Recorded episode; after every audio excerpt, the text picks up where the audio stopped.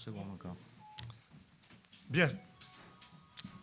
Eh bien, bonsoir, chers amis présents dans la salle. Bonsoir, chers amis qui nous regardez en direct sur la chaîne YouTube de Radio Athéna. Et bonsoir ou bonjour, chers amis qui nous regarderaient en différé sur la chaîne YouTube du Carrefour de l'Horloge. Après Charles Saint-Prot, qui nous a invités à réfléchir sur le rôle des nations dans cette Europe des tribus, après Evelyne Jocelyn, qui nous a donné sa version de la méthode en politique du président Donald Trump, nous recevons ce soir un des concepteurs de nos moyens de défense. Ce n'est donc pas une soirée anodine, j'y reviendrai. Mais d'ores et déjà, avant même de parler de lui, je voudrais signaler à votre attention le livre que le Gérard Lepeuple a publié récemment, qui s'intitule « Réagir » et qui s'appuie sur de nombreuses années d'expérience et qui interpelle et entraîne à la réflexion, même si l'on n'est pas un spécialiste des aspects techniques de cette question.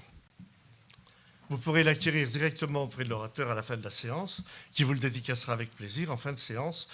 Mais d'ores et déjà, pensez-y, c'est un ouvrage qui peut vraiment contribuer à vous aider à réfléchir sur l'actualité de la défense. Il est vendu au prix de 20 € qui seront donnés directement à M. Gérard Lepeuple. Comme d'habitude, je vais faire les annonces de la paroisse et vous invite dès à présent à venir nombreux le 23 juin prochain pour entendre le professeur Frédéric Lemoyle, docteur de l'université Paris V Sorbonne, pour une thèse qui a été docteur d'ailleurs pour une thèse dirigée par le professeur Soutou. Je dis cela parce que c'est tout à fait extraordinaire, mais le hasard veut que j'ai déjeuné avec ce dernier, c'est-à-dire le professeur Soutou, mardi dernier, dans une autre enceinte. Et son intervention était sur le thème des relations franco-allemandes actuelles. Le professeur Le Moal, lui, a attiré l'attention de notre président Henri de Lesquen et viendra, sur mon invitation, traiter d'un sujet que la médiasphère officielle considère comme hautement inflammable, à savoir, le titre est d'Henri de Lesquen, le fascisme, nouveau mouvement révolutionnaire qui voulait créer un homme nouveau, à partir de l'ouvrage « Histoire du fascisme ». Beaucoup de projets, par ailleurs, pour ce dernier trimestre, en cours de finalisation. Comme je vous l'ai déjà annoncé, notez la date du 12 octobre pour notre colloque sur la pensée politique d'Yvan Blot. Mais ce soir, c'est Gérard Lepeuple qui est notre invité sur le thème « Quels armements pour quelles menaces ?». Avant d'introduire la séance à proprement parler, je voudrais remercier chaleureusement l'équipe qui nous soutient sans défaillir depuis de longs mois maintenant. Je cite Jules Legrand, Pierre de Tirmont, que je ne vois pas mais qui est pas loin, et Léo Portal, et Jean Laporte, pardon, qui n'est pas très loin d'ici. Et nous avons toujours Victoire, qui s'appelle Victoire. Et nous la saluons. Quels armements pour quelles menaces ? Ce sujet m'a conduit à me dire qu'il était indispensable que je vous parle de deux de nos maîtres à penser au Carrefour de l'Horloge, à savoir Georges Dumézil sur le thème de la trifonctionnalité et Julien Freud, à ne pas confondre avec l'autre, qui n'a pas de haine, sur le thème de l'ami ou de l'ennemi. Pour Georges Dumézil, les peuples indo-européens partagent un schéma mental similaire, qu'ils soient grecs, qu'ils soient arméniens, celtes, indo-iraniens, baltes, germains, slaves ou latins, à savoir que l'organisation de la société est, pour être viable, doit être fondée sur trois fonctions principales. Cette structure se retrouverait dans les mythes, mais également dans les structures narratives et dans l'organisation sociale, comme la théorie des ordres d'Aldabaran de Lan. La première de ces fonctions, dite fonction sacerdotale, est liée au sacré. Elle est aussi nommée fonction souveraine. On la retrouve avec les druides celtes, la classe des brahmanes hindous ou encore des flamines romains. Cette fonction est celle qui est à la fois sacrée et politique, mais souvent dans la tradition indo-européenne, ces deux fonctions sont mêlées. C'est la fonction souveraine, la fonction du roi, la fonction du chef. La deuxième fonction s'appelle la fonction guerrière. Elle est liée à la défense du peuple. On peut la considérer comme regroupant ce que l'on appelait la noblesse d'épée, représentée par exemple par les chevaliers médiévaux, les guerriers, les soldats. On retrouve cette fonction dans la seconde classe, dans l'hindouisme, avec les kshatriyas, excusez-moi si je le prononce mal. C'est au sein de cette fonction d'ailleurs que l'on retrouve le principe du chef. La troisième fonction, dite fonction productrice, est liée à la fécondité. Elle regroupe les agriculteurs, les éleveurs, les artisans, les commerçants. Elle correspond à la troisième classe de l'hindouisme, les Vasyas, et aux divinités liées à la paix, à la beauté physique, aux récoltes, aux troupeaux, à la prospérité, à la richesse, au grand nombre, à l'amour et à la sensualité. Pour nous, au Carrefour de l'Horloge, une société harmonieuse, c'est celle dans laquelle les trois ordres existent, mais s'équilibrent. Et lorsqu'ils sont déséquilibrés, eh bien, la société ne fonctionne pas. Lorsque la fonction guerrière, par exemple, est surdéveloppée, eh bien, nous arrivons aux aberrations du soviétisme communiste ou du national-socialisme. Lorsque la fonction marchande est surdéveloppée, nous aboutissons à notre société marchande libérale d'aujourd'hui. Lorsque la fonction souveraine s'atrophie, elle se dévie et elle tombe dans les tyrannies les plus abstraites, les plus abominables, comme par exemple celle des Khmer Rouges. Deuxième maître à penser, Julien Freud. Je vais vite, naturellement, parce que vous imaginez qu'on pourrait parler des heures, et le président Henri de Lesquen l'a déjà fait, sur de ses fonctions et de leurs racines. Deuxième maître à penser, Julien Freud. Pour lui, toute société recherche le bien commun, et le bien commun repose sur la sécurité extérieure. Or, c'est-à-dire que les peuples peuvent se développer librement en étant en sécurité. Or, cette sécurité extérieure demeure conditionnée par le présupposé de l'ami et de l'ennemi. Il y a une place encore ici, en tant que de besoin. Pour Julien Freund, il ne peut y avoir de paix dans une nation ou dans un État sans la connaissance lucide de l'existence d'un ennemi. D'ailleurs, la sagesse populaire ne déclare-t-elle pas que qui veut la paix prépare la guerre? Nier l'ennemi nous conduit à l'irénisme, d'où du grec irénée, la paix. Selon le sens politique, l'irénisme est une vision politique d'un enchaînement d'événements lisses, sans accroc, sans conflit. Plus largement, dans un contexte politique, l'irénisme consiste à vouloir concilier des idéologies qui le sont difficilement. Or, cela, selon Julien Freud, est contraire à l'essence du politique, car ce mot suppose une politique sans amitié, sans inimitié, sans antagonisme d'opinion. Alors, vous allez me dire, tout ça, c'est des beaux discours, mais qu'en est-il dans le concret ? Eh bien, dans le concret, pour revenir à Julien Freud, et pour être concret, je vais prendre un exemple. Quel est pour le chef actuel de l'État français l'ennemi ? Ah, bien sûr, il a désigné un ennemi officiel, c'est le Sud, plus précisément le djihad, nom du prétexte de la guerre sainte de l'islam donné aux égorgeurs islamistes. Comme il est donné d'ailleurs en France, au pillard des manifestations, le nom de cinéma de Black Bloc. Ça fait mieux, en plus c'est en anglais. Le djihad, donc, c'est pratique, car c'est vague, c'est indéterminé. Il est actuellement au Mali, donc loin. Surtout, ça permet de ne pas avoir de politique étrangère digne de ce nom. On ne va pas demander aux sous-marins nucléaires lanceurs d'engins de lancer des missiles nucléaires contre le djihad. Mais le véritable ennemi du chef actuel de l'État n'est pas à l'extérieur des frontières, non. Il est à l'intérieur. L'ennemi, c'est le peuple de souche, le peuple enraciné, qui a une patrie et qui l'aime. L'ennemi, c'est le peuple qui respecte les formes et le fond de son héritage civilisationnel, et donc qui subit mal l'invasion migratoire organisée de plus par son propre État qui lui interdit à ce peuple de s'y opposer. L'ennemi, c'est ce peuple qui souffre de la dictature du cosmopolitisme apatride, qui lui impose la destruction de son identité dans un mélange imposé de mœurs et de population, et qui vit au quotidien la préférence étrangère. Notre actuel chef de l'État l'a d'ailleurs déclaré. « Je suis patriote européen », a-t-il déclaré. Et ça a fait le grand titre d'un journal le Parisien libéré ou je ne sais pas quoi, le Parisien quelque chose. Et ça explique parfaitement sa conception de l'ennemi.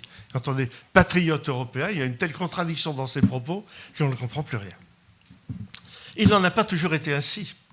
Jusqu'il y a peu, l'ennemi pour les chefs d'État, c'était soit un empire qui menaçait directement les frontières de la patrie auquel répondait le concept de dissuasion, soit toute forme de menace contre l'intégrité territoriale et les intérêts de la nation qui devait être empêchée par des moyens dits conventionnels. Toutes les politiques étrangères et de défense ont été construites sur ces conceptions de la menace, qui peut être immédiate ou plus ou moins lointaine, d'où la nécessité de concevoir une riposte adaptée. Et c'est cela que Gérard Lepeuple, polytechnicien, je cherche son curriculum, excusez-moi, mais ça va venir, polytechnicien, ancien élève de l'École nationale supérieure de l'aéronautique de l'espace, qui a commencé sa carrière à la direction générale de l'armement, qu'il a quitté pour s'occuper des activités de défense du groupe Safran, avant de créer sa propre société de conseil en défense, Espace Sécurité, qui est un ancien auditeur du Centre des hautes études de l'armement et de l'Institut des hautes études de défense nationale, chevalier de l'Ordre national et commandeur de l'Ordre national du mérite. C'est Gérard Lepeuple, qui est concepteur de la riposte, qui va nous expliquer ce qu'il en est.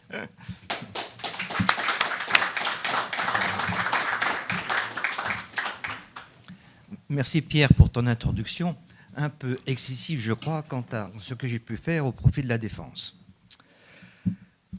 Mesdames, Messieurs, lorsque Pierre Milan m'a proposé de venir exposer mon point de vue sur la question de quels armements pour quelles menaces, je n'ai pas hésité un instant, tant le thème est d'actualité. Alors, mes propos, comme Pierre l'a bien dit, résultent des nombreuses années que j'ai passées au profit de la défense, mais ils sont libres et ils n'engagent que moi.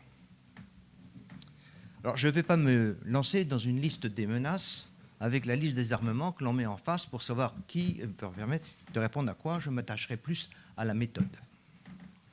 Alors, la logique voudrait que l'on définisse les menaces auxquelles on aura à faire face pour en déduire les armements les plus appropriés. Mais ce n'est pas tout à fait aussi simple. Un élément majeur intervient, le rôle qu'un gouvernement veut faire jouer à son pays. En effet, les menaces qui pèsent sur la France ne sont pas très différentes de celles qui s'exercent sur les autres pays européens, même si des spécificités existent en raison des problèmes de distance par rapport aux agresseurs éventuels, à la géographie, voire à l'histoire. Et pourtant, les États membres de l'Union européenne n'ont pas tous la même vision des politiques de défense à adopter, et beaucoup s'en faut. On passe de la neutralité complète de 5 d'entre eux, à une volonté d'indépendance et un interventionnisme actif de la France et de la Grande-Bretagne. Après le Brexit, ce sera un peu différent. En passant, pour la très grande majorité, par un recours à la protection américaine via l'OTAN. Cette dernière politique revient à confier à d'autres une responsabilité régalienne. C'est une vision à risque dont la pérennité est loin d'être garantie, potentiellement soumise à des changements d'orientation non maîtrisables par les Européens. La question est actuellement posée par les États-Unis qui semblent souhaiter que l'Europe prenne enfin sa propre défense en main. Cette question est somme toute naturelle pour eux lorsque leurs préoccupations militaires, stratégiques, financières et commerciales se portent plus sur l'Asie que sur l'Europe. Dépendre pour sa sécurité d'une tierce puissance dont les intérêts peuvent être différents de ceux de la majorité des Européens est particulièrement dangereux. C'est aussi accepter des relations totalement déséquilibrées, quasiment de maître à vassal, alors que la guerre économique bat son plein et ne fera que s'accentuer, y compris entre les Américains et les Européens. On le voit tous les jours et encore aujourd'hui. C'est enfin demander aux Américains une protection qu'ils ne veulent plus assurer depuis longtemps. Le parapluie nucléaire américain était devenu un leurre dès 1957. Lorsque les Soviétiques ont mis en orbite le premier satellite, le Spoutnik. Je ne vais pas m'étendre là-dessus, mais si vous le souhaitez, je pourrais répondre à votre question à ce sujet. Alors, revenons aux différences de volonté politique. Elles expliquent pourquoi il est si difficile de construire une réelle défense européenne. Celle-ci, d'ailleurs, sera-t-elle compatible avec la neutralité de plusieurs pays et le traité de Lisbonne, qui, je vous le rappelle, précise qu'au cas où un État membre serait l'objet d'une agression armée sur son territoire, les autres États membres lui doivent assistance et aide par tous les moyens en leur possession. Il y a donc là obligation. La différence de l'article 5 du traité de l'OTAN, qui limite celle de chaque partie du traité à telle action qu'elle jugera nécessaire. Depuis mi-2017, la construction d'une défense commune qui se voulait ambitieuse a été relancée à l'initiative d'Emmanuel Macron. Mais c'est le projet allemand, plus limité, qui a prévalu au détriment de son contenu. L'Allemagne a souhaité avant tout faire participer le plus grand nombre de pays. Donc sur une cible beaucoup plus étroite. La pièce maîtresse prend la forme d'une coopération structurée permanente prévue par le traité de Lisbonne, à laquelle l'ensemble des États membres, à l'exception du Danemark, de Malte et évidemment du Royaume-Uni, a décidé de participer. Le nombre des parties prenantes fait que l'on peut vraiment douter de l'efficacité de cette CSP. Par ailleurs, le Front européen de défense a été lancé en septembre 2016, avec une phase pilote de 590 millions d'euros. Waouh ! Le Fonds européen de défense devrait bénéficier de 13 milliards dans le budget de 2021-2027 pour stimuler les projets transnationaux de coopération industrielle des 25 participants, soit en moyenne 6 milliards d'euros par an pour des projets de programme pour 25 participants. Si on compare ça au seul budget d'équipement de la France, de 10 milliards d'euros en 2019, on peut quand même un peu douter de l'efficacité de cette vision-là. Donc l'ambition d'un pays est le facteur déterminant pour définir une politique de défense. Celle de la France, vous le savez, est toujours de jouer un rôle important de puissance mondiale et de membre permanent du Conseil de sécurité de l'ONU. Il faut souligner aussi que les intérêts de la France sont vraiment mondiaux, contrairement pratiquement aux autres pays européens. C'est le pays dont la zone économique exclusive est la plus importante après les États-Unis.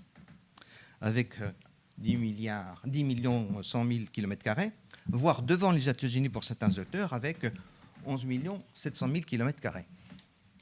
Mais très réparti sur l'ensemble du globe, ça implique que sa présence sur toutes les mers du globe soit vraiment nécessaire.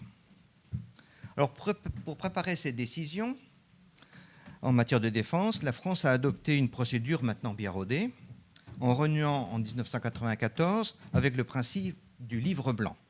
L'édition précédente remontait à 1972.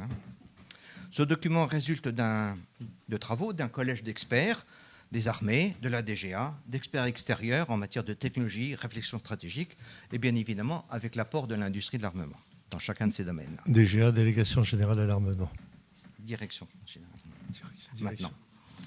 Le livre blanc a pour objectif de préciser la nature des menaces auxquelles le pourrait avoir à faire face dans les 10 à 15 années qui suivent sa parution. Il établit plusieurs scénarios. Après itération entre les coûts annuels des scénarios envisagés et les ressources nationales susceptibles d'être mobilisées sur la période, le dossier est soumis à l'accord du président de la République qui fixe alors le scénario à retenir, la politique de défense à adopter et les moyens à y consacrer. Ce travail est assez long. Pour chaque programme, et il y en a quand même de très nombreux, pour chaque programme, la DGA évalue son coût annuel sur 15-30 ans et ses besoins annuels. Cette planification est confrontée à l'effort financier que la France accepterait de fournir selon différentes hypothèses de son évolution économique. Et en Conseil de défense, le vrai, pas celui de l'écologie, et en Conseil de défense, le président tranche dans sa grande sagesse. La dernière version du livre blanc date de 2013. Elle a défini les orientations stratégiques de défense et de sécurité jusqu'en 2025. En 2017, le président Macron n'a pas souhaité refondre le livre blanc. Il a lancé une revue stratégique qui a mis à jour l'analyse de 2013. Elle en a confirmé les aspects les plus inquiétants et affirmé que la France soutenait fermement la construction de l'Europe de la défense. Il s'en est déduit une nouvelle loi de programmation militaire fixant les crédits des années 2019-2025 en hausse sensible, de l'ordre de 1,8 milliard par an. Ce n'est pas rien quand même. C'est sur cette base que les décisions qui sont maintenant prises ou devraient être prises. Donc les missions des armées et leurs contrats opérationnels sont ainsi régulièrement revues et adaptées aux évolutions internationales. Les plans d'équipement des armées, c'est-à-dire leur armement, en découlent. En simplifiant à l'extrême, on peut schématiser le rôle de chacun des acteurs. Les armées définissent ce dont elles ont besoin pour remplir les missions que le gouvernement leur assigne. La Direction générale de l'armement assiste les états-majors pour que leurs demandes de performance et de type de matériel restent dans le domaine du réalisable financièrement et techniquement. Et une fois la décision prise, elle traduit ces caractéristiques en données techniques exploitables par l'industrie. Il s'agit pour la DGA de pouvoir lancer et piloter les travaux nécessaires au travers de marchés négociés avec les industriels, chargés de faire les études, développer, produire, entretenir les matériels. Alors, ces tâches constituent ce que l'on appelle un programme d'armement. Ainsi, l'équipement des armées françaises s'appuie sur un trio constitué par les armées, la DGA et l'industrie, et cette organisation date d'avril 1961. Si on revient un peu aux menaces quand même, parce que c'est important, on sait que son ambition pousse la France à s'imposer de nombreuses missions, et même de plus en plus nombreuses. Le nombre d'opérations extérieures, acronyme OPEX, a quadruplé au cours de la dernière décennie. Au total, les forces françaises interviennent actuellement sur une dizaine de théâtres. Plus de 30 000 militaires sont engagés dans les OPEX. Et cela coûte en moyenne plus d'1 milliard d'euros par an. Cette année, enfin 2018, c'est 1,3 milliard, dont la majeure partie reste à la charge de la défense, et j'y reviendrai plus tard en parlant finance. Il faut bien reconnaître quand même que les menaces se sont diversifiées et sont accrues. C'est une évidence. De très nombreux éléments pèsent sur la sécurité de la France, de l'Europe et du monde dans un contexte de crise économique profonde et de déficit budgétaire. On peut noter d'abord les déséquilibres démographiques, économiques, politiques qui touchent tout particulièrement de nombreux pays proches de l'Europe et qui se traduisent par des flux migratoires difficiles à contrôler, qui favorisent le terrorisme international, qui conduisent souvent à des crises et à des conflits locaux dont l'Europe ressent fortement les secousses et la pression. La multiplication des foyers d'instabilité, le terrorisme et son extension mondiale, l'émergence d'un islamisme totalitaire ayant déclaré la guerre à l'Occident et à ses valeurs, guerre qui se traduit par des actes de terrorisme d'une barbarie sans égale, y compris sur le territoire national. La situation au Moyen-Orient, poudrière d'autant plus inquiétante que c'est une région à forte volonté de prolifération balistique et d'armes de destruction massive. Les rivalités entre les grandes puissances qui risquent à terme de dégénérer en raison de l'augmentation des besoins en matières premières, en énergie, en eau potable, et de l'ambition de certaines de ces puissances de contrôler les circuits d'approvisionnement associés et les mers qui les bordent. Ce qui se passe actuellement en mer de Chine en est le bel exemple. Dans un contexte de hausse des budgets militaires en Asie et de diminution en Europe. La fragilité nouvelle des systèmes interconnectés et la réalité des cyberattaques. Alors, toutes ces menaces, et peut-être que j'en oublie, peuvent être regroupés en gros 3 grands domaines. Le premier domaine concerne les menaces intérieures, le terrorisme, qui relève prioritairement des forces de police et de gendarmerie et du renseignement. Je n'y reviendrai pas. La deuxième concerne les menaces diffuses, la cybersécurité. J'en dirai quelques mots. La troisième et dernière rubrique est celle des menaces extérieures, contre lesquelles les armées sont mobilisées. Ce sera l'essentiel de mon propos. La cybersécurité. Elle touche maintenant non seulement les armements, ça fait longtemps, mais également l'économie des pays et la vie quotidienne des populations. Alors pour les armements, il y a 2 aspects à considérer. Tout d'abord, et ça c'est pas forcément évident pour tout le monde, il convient de se demander comment être sûr qu'un pays fournisseur d'un composant électronique d'un matériel militaire, même si ce pays est un ami ou un allié, n'a pas intégré dans ce composant une backdoor, comme on dit dans le langage avancé, lui permettant de perturber, voire d'interdire, le fonctionnement final de ce matériel en cas de désaccord profond sur la réaction militaire à adopter lors d'un conflit. La seule solution serait de développer en Europe le dit composant. Cette possibilité permettrait aussi de faire participer à la défense de l'Europe des pays européens n'ayant pas l'industrie d'armement majeure. Il vaut mieux créer dans ces pays ayant une certaine volonté en la matière les compétences indisponibles encore en Europe plutôt que de partager celles qui existent déjà et de créer des doublons terriblement préjudiciables à l'ensemble. Il faut aussi se demander comment éviter que des adversaires ne pénètrent des liaisons de communication, de commande, de pilotage à distance, peu ou mal protégées, pour un déni d'emploi.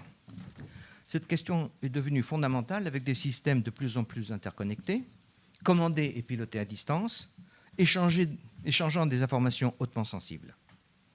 Je reviendrai sur un cas particulier qui concerne l'espace un peu plus tard. Pour la vie économique d'un pays, ce sont les grandes entreprises, les banques et assurances qui sont menacées, soit au titre d'espionnage industriel, soit pour perturber profondément leur fonctionnement et les rançonner. La gestion de l'eau, des réseaux électriques, des trafics autoroutiers, des trafics aériens sont également des cibles privilégiées des groupes malveillants ou même d'États. Et je ne parle pas de l'action politique. Pour la vie quotidienne des populations, il peut y avoir rançonnage ou pillage d'informations privées et sensibles via les PC, iPhone et autres iPads. Une question, pour elle, se pose aussi depuis longtemps maintenant. Pourquoi les services compétents en la matière, et il y en a, qu'ils soient français ou autres européens, ne perturbent-ils pas, voire ne détruisent-ils pas, les sites étrangers malveillants, en particulier tous ceux qui prônent le djihad ?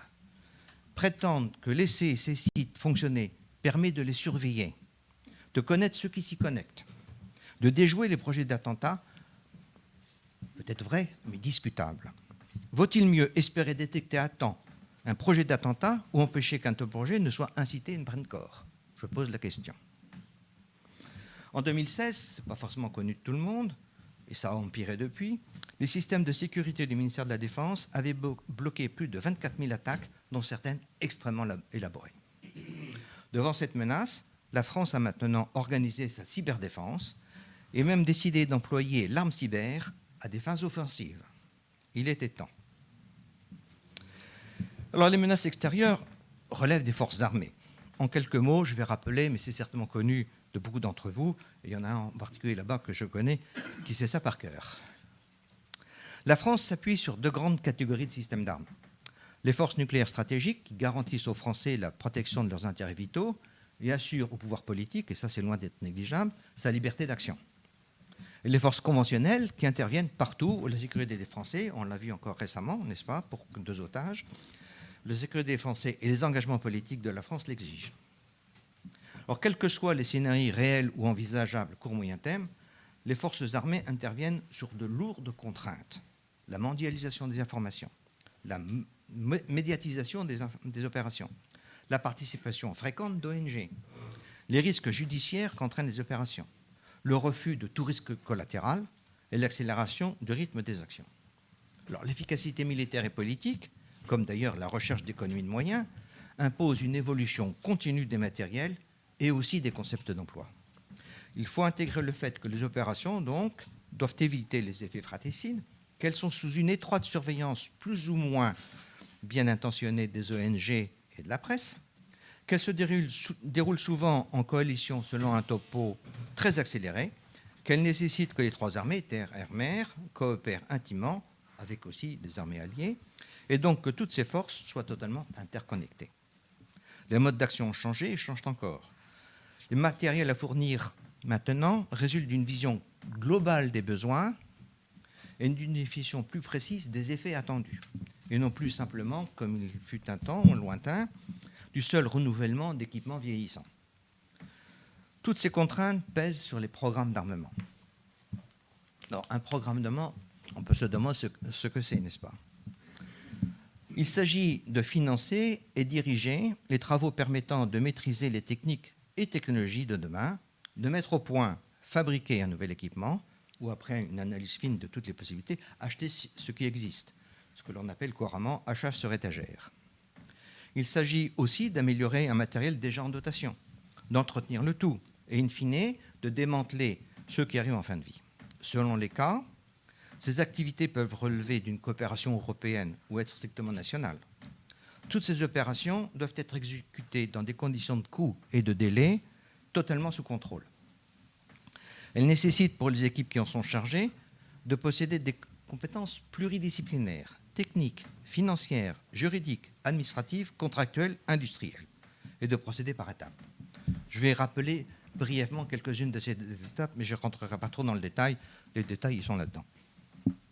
Des études prospectives, pour préciser ce dont les forces armées pourraient avoir besoin à terme, compte tenu des évolutions technologiques prévisibles et de la nature des conflits auxquels elles pourraient avoir à faire face. Des travaux de recherche et technologie qui durent de 4 à 6 ans en moyenne, parfois nettement plus si le saut technologique à faire est important. Des démonstrations qui, selon leur importance, peuvent prendre de 5 à 10 ans. Le développement proprement dit dure de 7 à 10 ans, parfois un peu plus. Quand c'est plus, c'est souvent parce que Bercy a bloqué les crédits. La production peut prendre de 6, 8 ou 10 ans, selon les budgets annuels, les quantités commandées, les cadences de production et donc les investissements consentis pour disposer de tous les outillages nécessaires. Et naturellement, les éventuels étalements de commandes qui sont, une fois de plus, je me répète, les décisions trop fréquentes de Bercy. Le maintien en condition personnelle est assuré dès la mise en service d'un système d'armes et pour toute sa durée de vie. 20, 30 ans ou même 40 ans, la marine est probablement celle qui a les durées de vie les plus longues pour ces bâtiments. Le retrait du service intègre regroupement, démontage, destruction de tous les matériels et dans des conditions préservant l'environnement. Un cycle complet comprend toutes les phases ci-dessus et peut prendre plus de 40 à 50 ans. Entre les premiers travaux technologiques qui permettront de lancer un programme nouveau et la mi-vie d'un système qui en découle, il peut s'écouler nettement plus de 20 ans. C'est long, très long. Sans prise en compte des progrès technologiques au cours de la vie d'un système d'armes, sans mesures adaptées, ce sont rapidement de vieux matériels dont sont dotées les armées, avec tous les problèmes de maintien en condition personnelle, de performance, qui se posent toujours avec des produits vieillissants. Il faut alors prévoir la génération suivante, avec un saut technologique d'autant plus important que le nombre d'années qui se seront écoulées sans rénovation sera grand, conduisant nécessairement à des dépenses élevées et à des risques accrus, d'où des difficultés de financement et de prise de décision, donc des délais qui s'allongent. Il faut aussi que le tissu industriel correspondant soit encore présent, compétent, pour satisfaire les nouveaux besoins exprimés. La question se pose donc de l'amélioration des savoir-faire des bureaux d'études, voire du seul maintien des équipes correspondantes dans la durée. C'est une question fondamentale de toute politique industrielle, et j'y reviens un peu plus longuement tout à l'heure. L'intégration progressive d'améliorations résultant des études amont et des évolutions technologiques évite bien des inconvénients évoqués avant. Alors, diriger un programme d'armement n'est pas quelque chose de simple. Et un armement, ce n'est pas quelque chose qu'on achète comme on achète une voiture. Il s'agit d'opérations complexes qui s'inscrivent dans la durée, qui nécessitent en permanence des décisions difficiles. En tant que responsable de bonne gestion des deniers publics, directeur d'armement cumule de nombreuses responsabilités. Je passe rapidement sur quelques-unes d'entre elles.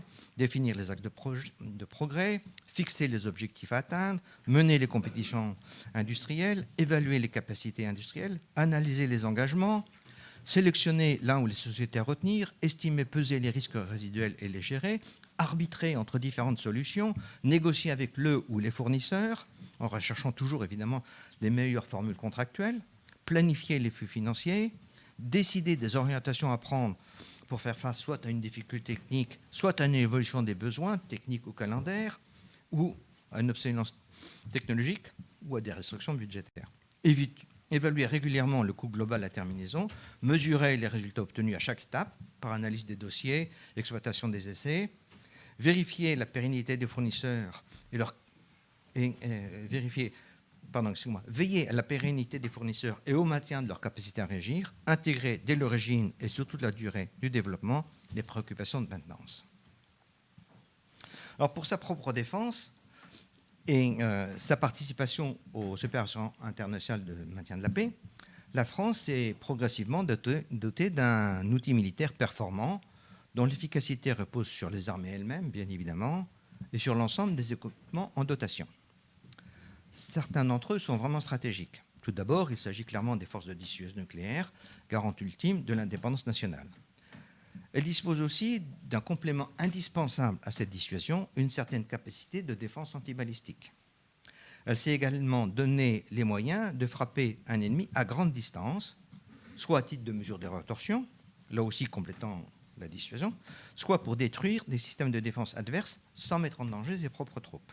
Enfin, le libre accès à l'espace, qu'elle a fortement contribué à offrir à l'Europe, permet aux forces d'être en relation constante à tous les échelons, quelle que soit leur position. Et leur donne les moyens de surveiller, écouter, observer les zones dans lesquelles elles sont susceptibles d'intervenir.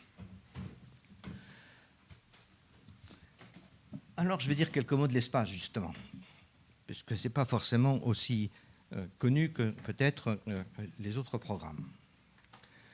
Il est difficilement contestable que la disponibilité de systèmes spatiaux de surveillance, observation, écoute, aurait radicalement changé la donne des grands conflits du siècle dernier. L'effet de surprise, avantage opérationnel majeur, caractéristique de ces opérations, aurait été très difficile, sinon impossible à obtenir. Quel aurait été alors le déroulement de la Deuxième Guerre mondiale? Pearl Harbor aurait-il eu lieu? Le débarquement en Normandie aurait-il réussi? La guerre de Corée aurait-elle commencé par un fort recul des forces américaines? Les Américains auraient-ils risqué la vie de leurs pilotes pour obtenir des images prouvant l'installation de missiles balistiques soviétiques à Cuba? Il a fallu attendre la guerre des Malouines, en avril 1982, pour voir le spatial militaire démontrer son intérêt, puisque c'est grâce à leurs satellites d'observation que les États-Unis ont pu informer les Britanniques des mouvements navals argentins. La guerre du Golfe en 1991 a révélé l'étendue des services que le spatial pouvait rendre en matière de télécommunication, localisation, observation stratégique. Aujourd'hui, les forces américaines sont devenues fortement tributaires du spatial, puisque même dans la guerre d'Afghanistan, dite de basse intensité, le spatial est vital pour leur communication, qu'il s'agisse de liaisons orales, de transmission de données, d'ordre, compte rendu immédiat, Internet pour les soldats, transfert de données, je l'ai dit, planification et conduite des opérations centralisées hors du pays, de télépilotage de drones depuis les États-Unis. Le spatial militaire est ainsi devenu un véritable multiplicateur de puissance. Ses caractéristiques de permanence et de non-intrusion donnent à celui qui en maîtrise l'usage un atout stratégique incomparable par les avantages qu'il lui procure sur des fonctions militaires cruciales, tels que le renseignement, la surveillance, l'écoute, l'alerte, les télécommunications, la localisation, etc. Il peut aussi avoir un rôle stabilisateur par limitation, voire suppression de toute attaque surprise d'envergure, sous réserve évidemment que personne n'ait la possibilité d'annihiler cet avantage, ce que seuls les Américains, les Chinois et sûrement aussi les Russes peuvent avoir actuellement. Il en résulte que plusieurs pays, comme les États-Unis, la Russie et la Chine, cherchent à contrer cet avantage stratégique que l'utilisation de l'espace sans contrainte donnerait à d'éventuels adversaires en se dotant de moyens spécifiques pour contrôler l'espace. Cette question est d'autant plus importante aujourd'hui qu'à moyen terme, les possibilités d'attaque des satellites ne se cantonneront plus à l'orbite basse, qui est déjà évidemment la plus vulnérable. Le type d'armes anti-satellites sont nombreuses. On peut citer les armes à effet mécanique, qui sont gênantes parce que ça fait des débris, ça gêne tout le monde, y compris soi-même. Les armes à énergie dirigée, les armes nucléaires elles-mêmes, les satellites perturbateurs, etc. Le type d'agression le plus probable aujourd'hui relève de la cyberguerre. Pour brouiller les liaisons avec les satellites, donner de faux ordres, leurrer les satellites ou les stations sol. C'est la seule attaque qui ne nécessite pas de moyens importants et de technologies avancées. Les systèmes spatiaux sont potentiellement vulnérables aux attaques informatiques, déni de service, virus, bombes logiques, cheval de Troie, ayant pour but la perturbation du système, dysfonctionnement ou prise de contrôle, ou l'accès à des données confidentielles ou critiques. Outre l'aspect espionnage, ces techniques visent un déni de service en perturbant le fonctionnement du système, mais elles ne cherchent pas nécessairement à l'endommager de façon définitive. Il devient alors difficile pour l'opérateur de savoir s'il y a eu une panne passagère ou si ce système a fait l'objet d'une agression.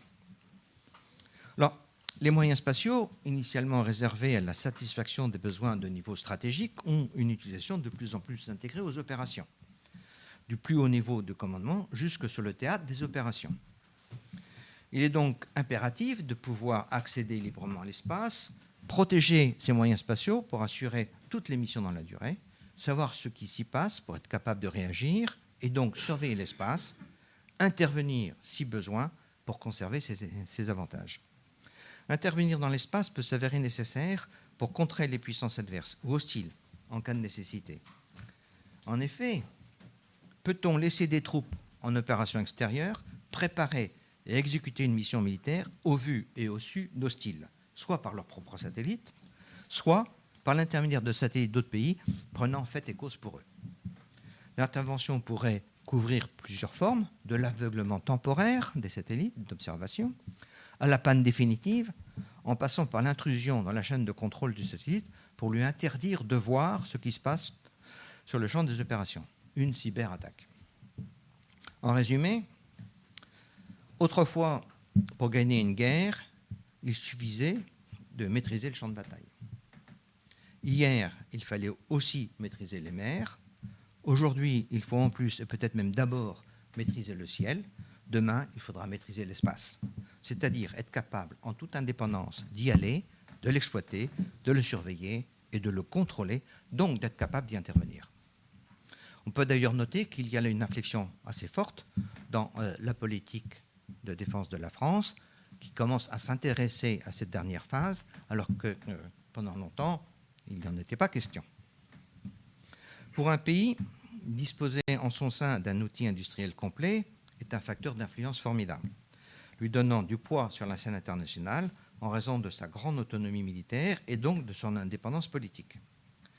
C'est cette outil qui a permis à la France de se doter d'une forme de dissuasion qui lui permet d'être présent sur toutes les mers du globe, à mon avis pas assez d'ailleurs, qui lui fournit les renseignements nécessaires à toute prise de décision, sans influence, voire désinformation externe. C'est arrivé, en particulier lors du conflit en Irak en 1983. Ce qui permet enfin d'intervenir en premier, rapidement, quasiment sur tous les théâtres. Une société d'armement ne peut vendre ses produits qu'à des États, sachant que par principe, l'exportation des matériels d'armement est interdite. Les autorisations ne sont que des exceptions à cette règle. Les revenus des exportations sont donc presque uniquement liés aux politiques étatiques. Ces commandes sont indispensables pour réduire le coût des armes pour les forces nationales, mais rien ne peut permettre un autofinancement des matériels militaires. Les coûts et délais de développement sont trop importants, les productions insuffisantes, les marges trop faibles. Pour l'existence même d'une défense indépendante, les États doivent donc définir et mener une politique industrielle dont les objectifs sont évidents et tiennent en quelques mots. Compétence industrielle, autonomie de décision et d'action, compétitivité internationale, construction de l'Europe de la défense. Les nombreux avantages qui en résulteraient devraient motiver sérieusement les gouvernements. Mais les difficultés s'accumulent. Le premier, et peut-être le plus important des écueils, est lié à ce qui s'appelle le retour géographique. Cette règle, imposée par des États qui cherchent en priorité à récupérer du savoir-faire, rapidement et à bon marché, conduit à une désorganisation des compétences industrielles. Elle a entraîné de nombreux effets néfastes, se répercutant sur les coûts, les risques et les calendriers des programmes. Les différences de soutien dont peuvent bénéficier les entreprises industrielles est une autre difficulté à surmonter. Elles distordent les compétitions quand il peut y en avoir et par suite les possibilités de réorganisation sur la base de compétences avérées. Certains États aident leurs entreprises nationales par l'intermédiaire de budgets qui ne sont pas ceux de la défense, par exemple, par des financements régionaux, voire des fiscalités adaptées. On ne peut d'ailleurs que souligner à cet égard à quel point la France adapte une position d'une grande ouverture, contrairement aux autres pays. On note en particulier, je cite les Britanniques, parce qu'ils ont été là jusque encore peut-être quelques mois, que les Britanniques affichent ouvertement leur volonté de soutenir l'industrie. Que les Allemands pratiquent un protectionnisme industriel actif, agressif. Que les Espagnols cherchent à se développer dans des domaines où ils ne sont pas encore. Que les Italiens font de même, ces deux pays d'ailleurs préférant être troisième ou quatrième avec les Américains que second avec un Européen. Et que les Français n'ont qu'une seule volonté marquée, celle de promouvoir la coopération, même si c'est au détriment de leur industrie. Les investissements industriels financés par les États au titre de programmes en coopération sont parfois une source de duplication inutile de moyens tels que des chaînes de fabrication, des bancs d'essai, sans besoin avéré. L'absence de pérennité des organisations ad hoc, adoptées entre industriels du même secteur dans les premières phases des travaux, est largement préjudiciable à la construction de la base industrielle et technologique de défense européenne. Le sigle BITDE est un peu barbare, mais c'est ça que ça signifie. Il est vraiment regrettable que bien souvent, pour les phases suivantes et notamment la maintenance, ces structures soient abandonnées.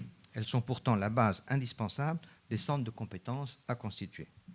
Le mauvais traitement des droits de propriété intellectuelle, pour ceux qui savent ce que c'est, vous jugerez en effet de son importance, est une source de nombreuses réticences à la création et aux restructurations. Il est totalement illégitime de considérer que le résultat d'une nouvelle étude, même financée à 100% par des crédits européens, pourrait, du fait des États membres, être mis à la disposition d'une société industrielle autre que celle qui a obtenu le dit résultat. Il ne peut exister en aucun cas où un progrès ne reposerait pas aussi sur des acquis antérieurs. On a là un risque de pillage technologique. Une des pistes majeures pour la construction de la BITDE est la constitution de groupes industriels européens transnationaux, avec une rationalisation des bureaux d'études et des outils de production.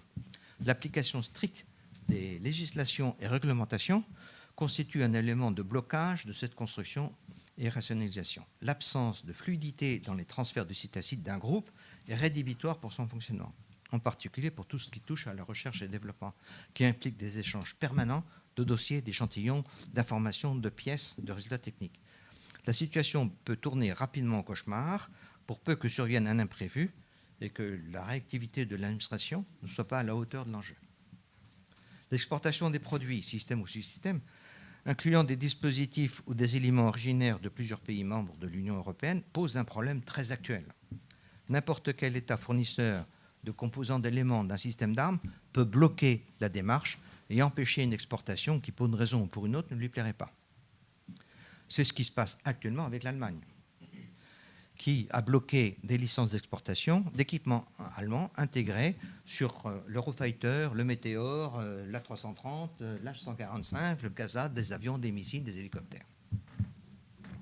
Du point de vue de la construction de la BITDE, ce risque de blocage est inacceptable, puisque la rationalisation de l'industrie doit conduire à une interdépendance des moyens d'études et de production au sein de l'Europe. Alors, l'émergence donc, de la BITDE est freinée aujourd'hui par les compétitions commerciales internationales qui entraînent aussi des surcapacités, les doublons en compétences et des luttes fratricides. L'exemple le plus connu est naturellement celui des avions de combat encore. Or, parlons un peu finance quand même. C'est important. Il y a 5 problèmes à traiter. La faiblesse du budget de la défense, le non-respect des lois de programmation militaire, le non-respect des budgets votés, l'ajout de charges supplémentaires sans contrepartie, l'insuffisance des budgets de recherche et le caractère de variable d'ajustement des budgets d'entretien des matériels. En France, il semblait bien se dégager un large consensus tant au sein de la classe politique que de la population en faveur de la défense. Pour les premiers, il s'agit sûrement d'une prise de conscience, un peu tardive, mais réelle, que la défense du pays se joue aujourd'hui principalement à l'extérieur de nos frontières et que les armées sont sollicitées comme jamais sur le territoire national et en opération extérieure. Et qu'elles sont à la limite du supportable pour les hommes et pour les matériels. Pour la population, ce sont clairement les actions terroristes menées sur le territoire national qui font peser une menace proche, diffuse, à laquelle personne ne peut vraiment s'habituer et qui entraîne un besoin de protection supplémentaire. Mais cette vision au profit de la défense durera-t-elle avec la crise que traverse la France actuellement ? Question. Il faut bien reconnaître que le ministère de la Défense a très fortement contribué aux économies voulues par les gouvernements. Ce transfert de dépenses, réduction très forte à la fois des effectifs et des budgets, ce transfert de dépenses purement régaliennes vers des dépenses majoritairement sociales, finit par mettre en danger la sécurité du pays et de ses habitants. Il serait largement temps de revoir certaines priorités. S'il est aussi admis par nombre de spécialistes qu'il faudrait progressivement augmenter le budget de la défense de son niveau actuel, qui est environ à 77% du PIB, à 2%, la question reste entière sur la rapidité avec laquelle il faut accroître les ressources de la défense. Les crédits débloqués pour répondre à la crise que nous connaissons encore, d'ailleurs, Et le renoncement à diminuer le nombre des fonctionnaires rend cet objectif plus difficile à atteindre. Le risque est grand de demander encore une fois à la Défense de réduire son budget. Pourtant, la France pourrait, sans bouleverser sa politique sociale, réduire de nombreuses dépenses à finalité discutable et clairement non régalienne, telles que celles liées aux trop nombreuses agences. Il y en avait en 2010, selon l'inspection générale des finances, 1244, il serait actuellement que 2200 ou à peu près, dont le coût total a été évalué par cette même inspection à plus de 50 milliards d'euros par an, et dont l'utilité de nombre d'entre elles est plus que douteuse, personne n'en connaît. Il y en a quand même des grandes, hein. Parmi les agences, on a le CNES, on a le CEA, tout ça, ça en fait partie. Ce sont des grands groupes, de grandes structures fort importantes. Mais il y en a plein dont on ne sait pas ce qu'elles font, et d'ailleurs, elles ne commettent aucun rapport. Alors, ça lié à toutes les commissions, toujours créées, jamais closes. C'est lié aux subventions à toutes sortes d'organisations non gouvernementales et associations. C'est lié au soutien de la presse. Pourquoi est-ce que l'État soutient-il la presse? Au financement des partis politiques, ce devrait être purement les adhérents. C'est lié aux fraudes fiscales pour plusieurs dizaines de milliards d'euros par an, paraît-il, et à la sécurité sociale dont le coût est évalué à plus de 14 milliards d'euros par an. Donc on pourrait réduire toutes ces dépenses inutiles, chercher à récupérer l'argent qui file entre les doigts et augmenter très sensiblement et progressivement ce qui est consacré à la défense pour porter le budget à 2% du PIB rapidement, sans attendre 2025. Et même à 2,2% au-delà, hein, par exemple 2030, 2000, quelque chose comme ça. Cette manne serait à répartir équitablement entre les dépenses de fonctionnement, effectifs, salaires, base militaire à rénover. Une petite histoire, j'avais rencontré un jour le responsable de la commission défense de l'Assemblée nationale, je lui parle stratégie, et il me répond, oui, mais maintenant, il y a des femmes dans les armées, il faut s'occuper des toilettes pour les femmes. Et c'est la vérité. C'était pas tout à fait le même. Qu'il faille le faire, oui, mais c'est pas... Et les programmes, bon... Bon, donc les dépenses de fonctionnement et évidemment les programmes, dépenses en matière de conditions personnelles pour améliorer la disponibilité des matériels, augmentation sensible des crédits de R&T à plus de 1 milliard d'euros par an, acquisition plus rapide des matériels, poursuite des programmes en cours, lancement de programmes nouveaux pour éviter des lacunes capacitaires, on en a hélas encore, et assurer la relève des armements qui arriveront rapidement en fin de vie. Aucune loi de programmation militaire n'a été respectée jusqu'à présent. Il a toujours été annoncé des embellis, jamais concrétisées. Difficile dans ces conditions pour un industriel de gérer sérieusement son efficacité. Le budget de 2019 semble échapper à cette règle. Mais c'est la première année de la loi de programmation militaire. En général, la première année est respectée. Mais déjà, pourtant, on entend qu'il devrait faire des économies sur la défense. Un des gros problèmes de la France est lié à l'exécution des budgets. Contrairement à ce qui se passe, par exemple, en Grande-Bretagne, les budgets sont des plafonds de dépenses, et ce qui fait qu'ils peuvent être réduits comme le veut Bercy. Ils ne sont jamais respectés depuis de trop nombreuses années. L'incertitude qui en découle, le manque de confiance que cela entraîne, l'impossibilité pour l'industrie de faire des prévisions réalistes. Alors on a vu, c'était quand même toujours sur des choses qui durent longtemps. On ne peut pas simplement viser l'année, et même l'année, on ne sait pas comment elle se termine. Tout cela est très préjudiciable à la conduite saine des affaires. Or, oui, c'est vrai qu'on peut se trouver dans l'obligation d'adapter des investissements de l'État à la situation réellement rencontrée.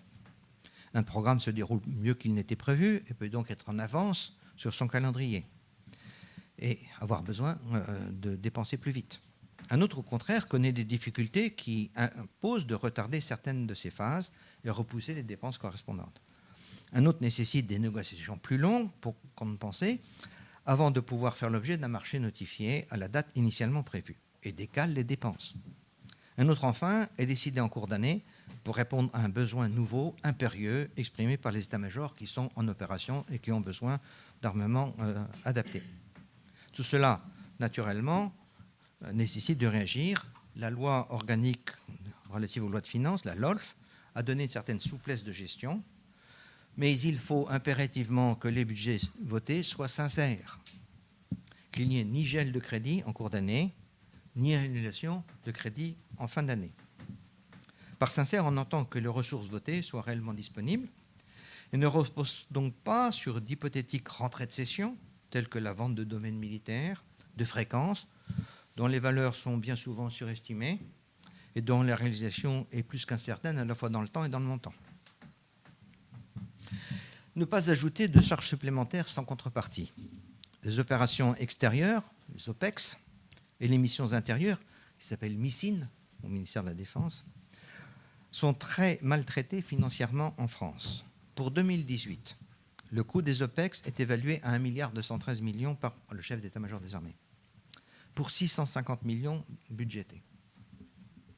Et les MISINT, 150 millions de dépenses pour 100 millions budgétés. Qui finance la différence? Il n'y a plus de... les autres ministères ne financent plus rien. Maintenant, tout est à la charge de la Défense et l'Union européenne finance très marginalement pour quelques dizaines de millions d'euros, c'est-à-dire qu'en grande partie, le budget de la Défense est financé par des ponctions sur les crédits alloués au programme ou au fonctionnement, mais surtout au programme. La remise en place d'un service national, dont il est déjà dit que le savoir-faire est militaire, soulève une nouvelle question sur les charges des armées et tout particulièrement sur celle de l'armée de terre. C'est probablement elle qui sera sollicitée. Il serait des plus étonnants que la reprise en main de quelques milliers de personnes par an ne se traduise pas par un détournement d'opérationnel de leur métier vers des activités à d'autres fins. Sans préjuger de l'intérêt pour le pays de ce type de formation complémentaire, dont on peut espérer qu'elle contribuerait à réinsérer ceux qui en ont besoin dans un cursus acceptable, oui, on peut le dire, il n'en demeure pas moins que ce serait équivalent à une réduction des effectifs, à compenser par conséquent. On a vu que les travaux de recherche et technologie constituent une phase d'une importance capitale pour de nombreux sujets. L'amélioration de la compétence technique des bureaux d'études, la réduction des arrêts techniques avant le lancement d'un programme et en cours de développement d'un système d'armes, la valeur des équipements de seront dotés les armées, par conséquent leur performance et leur succès à l'exportation, le succès justement à l'exportation des armes françaises et les retombées politiques et économiques qui en découlent, la résolution de problèmes survenant durant la vie opérationnelle de ces systèmes et en conséquence leur disponibilité. Pour tout cela, les budgets d'étudiants, les crédits de recherche et de technologie doivent être augmentés et sanctuarisés, c'est-à-dire surtout ne pas être revus à la baisse en cours d'année. Alors, les budgets de la défense sont depuis longtemps, vous le savez, c'est tous les journaux le disent régulièrement, une, voire la variable d'ajustement budgétaire privilégiée des gouvernements français depuis des lustres. Au sein de cet ensemble budgétaire, il est une ligne particulière, celle qui couvre les dépenses de maintien en condition opérationnelle des systèmes d'armes à la disposition de l'état-major des armées et qui s'en sert parfois pour adapter ses ressources à ses besoins. Il ne faut pas s'étonner alors que les matériels aient une mauvaise disponibilité si les crédits prévus pour commander les pièces de rechange et les réparations n'ont pas pu être utilisés à cet effet. Il y a à cet égard une mesure urgente à prendre, sanctuariser une fois de plus, ces crédits, en les inscrivant dans un programme équipement des forces sous la seule autorité du DGA au lieu d'être sous celle du chef d'état-major des armées. Cette proposition n'a pas l'air de plaire, je vous le dis tout de suite. Je vous remercie de votre attention et suis prêt à répondre à vos questions.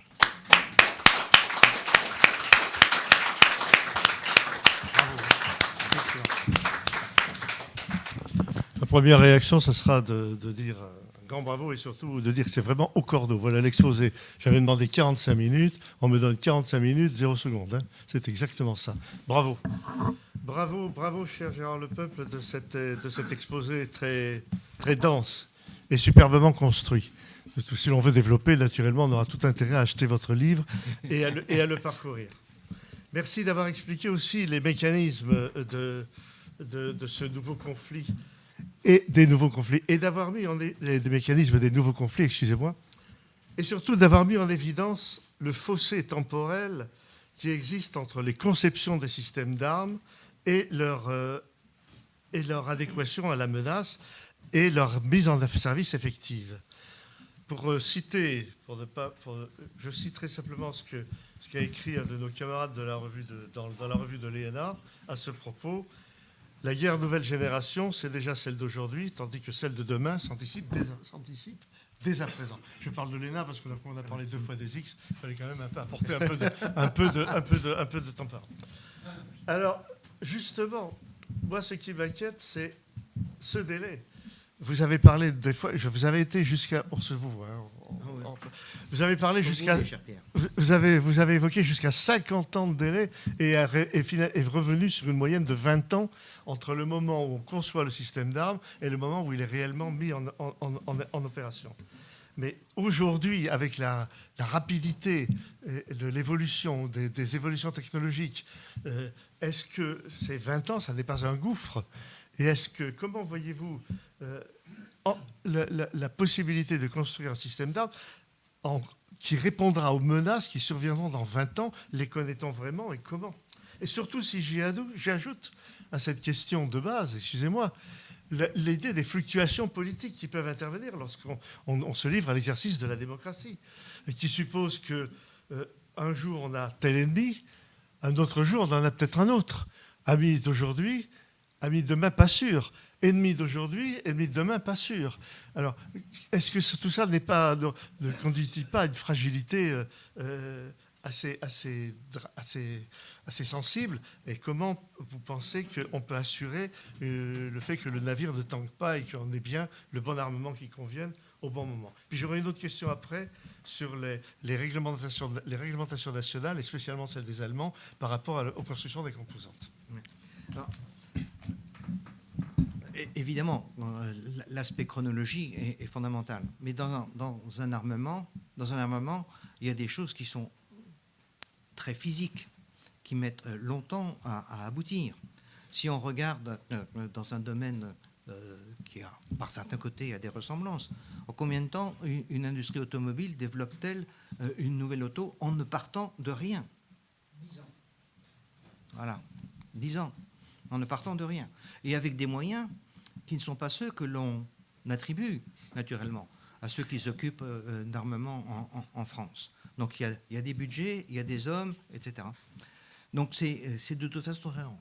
Mais ce n'est pas parce que c'est long qu'on n'arrive pas à adapter ce qui peut l'être. S'il y a une chose qui évolue facilement, qui peut s'intégrer plus facilement, ce n'est pas tellement les composants mécaniques, c'est plutôt les composants électroniques.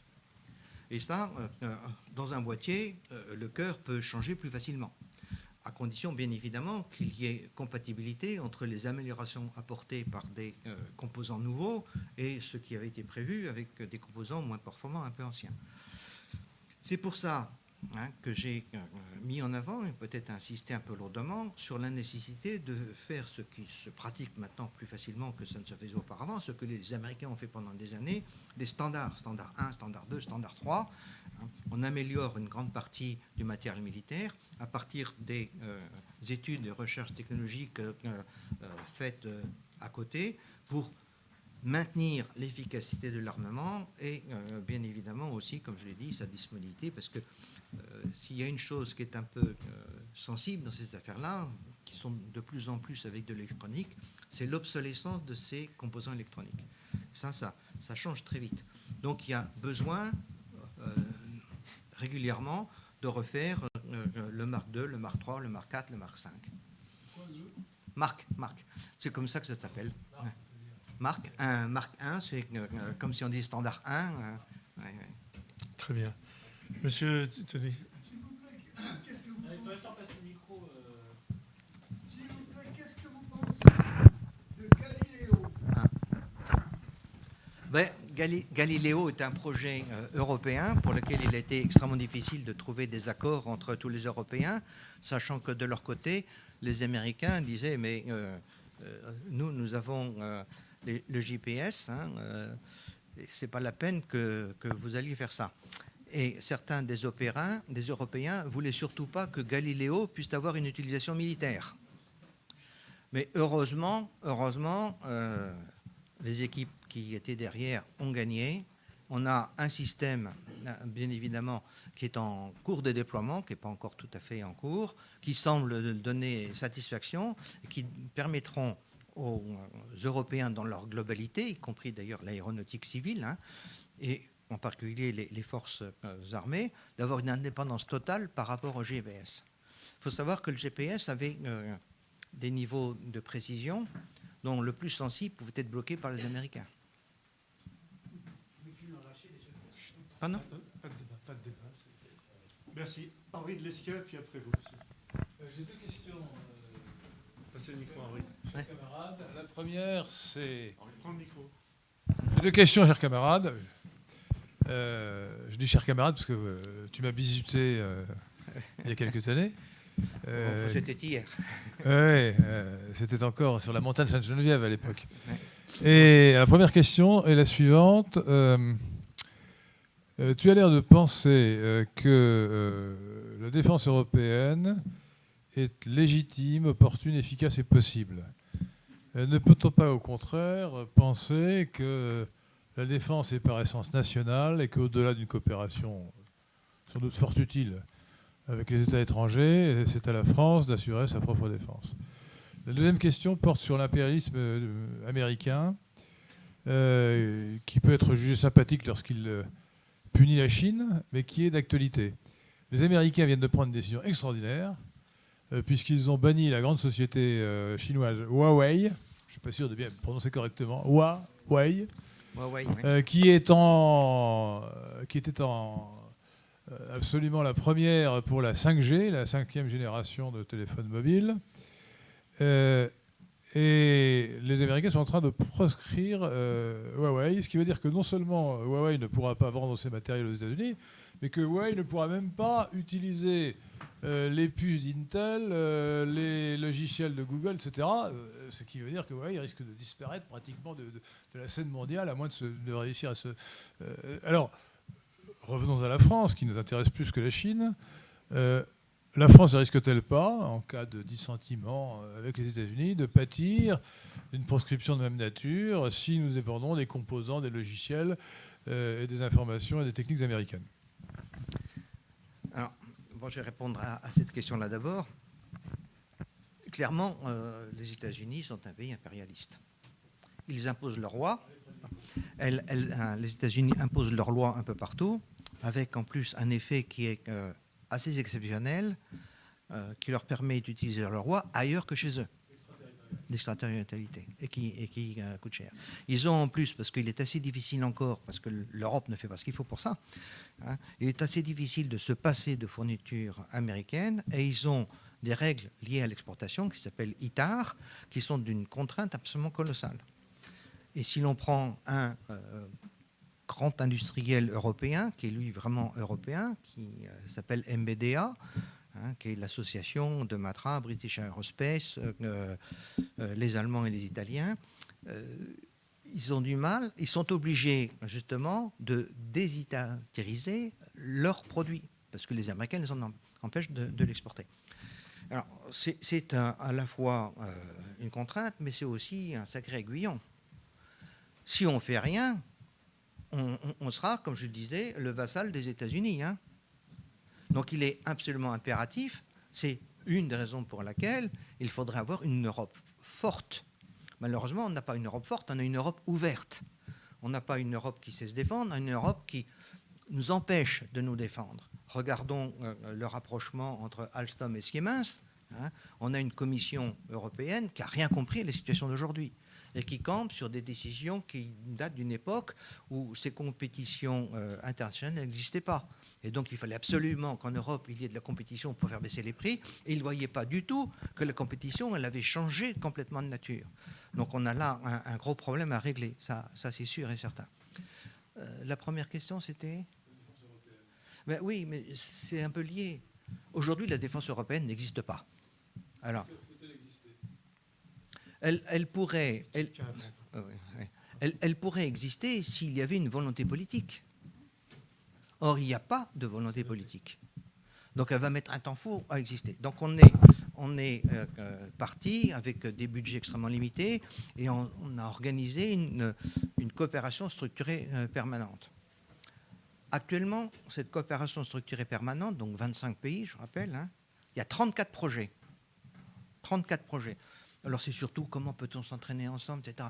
Des aspects un peu concrets, quelque chose qui réellement permettrait à l'Europe d'avoir un armement efficace, qui permettrait, tiens, tout à l'heure je le disais, pourquoi on est dépendant des Japonais pour les fibres de carbone.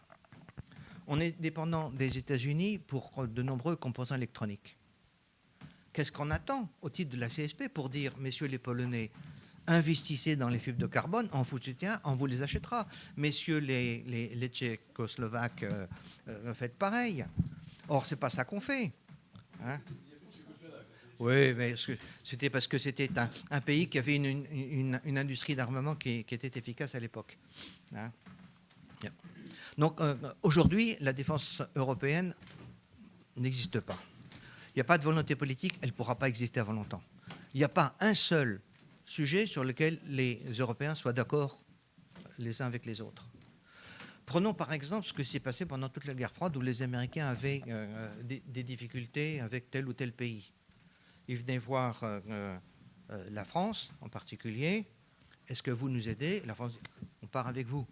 On ne fait pas partie du commandement intégré, mais on part avec vous. Ils vont voir les Allemands. Est-ce que vous nous intégrez ? Attendez, on va y réfléchir. On va poser la question naturellement à nos représentants. Et ils avaient les réponses une fois que tout était fini. Hein. Alors, quelqu'un derrière vous avait posé avant vous, je ne sais pas. Vous êtes après, monsieur. Bonsoir, c'est monsieur. Pas très politiquement correct ce que je dis, mais c'est ce que je pense. Bonsoir, monsieur. Bonsoir. Je voudrais connaître votre opinion concernant le rachat de la branche énergie de Alstom par General Electric et l'incidence que cela a pour les sous-marins nucléaires français et le porte-avions Charles de Gaulle. Voilà. Merci.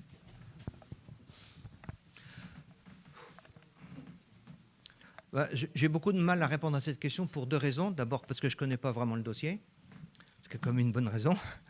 Et la deuxième, c'est que je connais General Electric, puisque j'ai été dans un groupe qui était marié avec General Electric depuis maintenant une bonne trentaine d'années, si ce n'est pas plus, et qui fait des moteurs pour l'aéronautique, qui s'appellent les CFM, et ils sont à 50-50 depuis fort longtemps, dans un état d'esprit de partenaire absolument remarquable. Et ça marche très bien, puisqu'ils sont leaders sur le marché des avions monocouloirs de plus de 100 places, sans compter les autres avions sur lesquels ils coopèrent. Donc j'ai un peu de mal à juger General Electric dans cette affaire-là. Encore une fois, je ne connais pas le dessous des cartes, hein, très honnêtement. Je pense que de toute façon, des précautions ont été prises par le gouvernement pour protéger tout ce qui était stratégique. Je n'ai aucune inquiétude à avoir sur tant les sous-marins nucléaires que le porte-avions nucléaire. Je ne crois pas que ce soit en danger, hein. Maintenant, encore une fois, je ne connais pas le dossier. Merci. Avant vous, il y a une autre personne. Monsieur Stavouman. Ma question va peut-être paraître saugrenue, mais on a exposé... Vous m'entendez là ? Oui. On a exposé que le budget militaire français, avec 1,77%, était, alors qu'il faudrait qu'il soit au moins à 2,2%, pendant que les Anglais sont à plus de 2%, les Allemands progressent aussi et augmentent leur budget, les Américains et les Chinois frisent les 6%, je crois. Est-ce que la clé de tout ça, ce n'est pas... la volonté de défense des Français eux-mêmes, comment faire en sorte qu'ils adhèrent à un esprit de défense, qu'ils veuillent se défendre et que donc ils poussent leurs représentants à jouer sur ces budgets. Oui, évidemment, il y a la question de la volonté de défense de la population. Mais la population, elle a une volonté de dépense sociale colossale. Et les élus, ils entendent ça. Et ils ont envie d'être élus.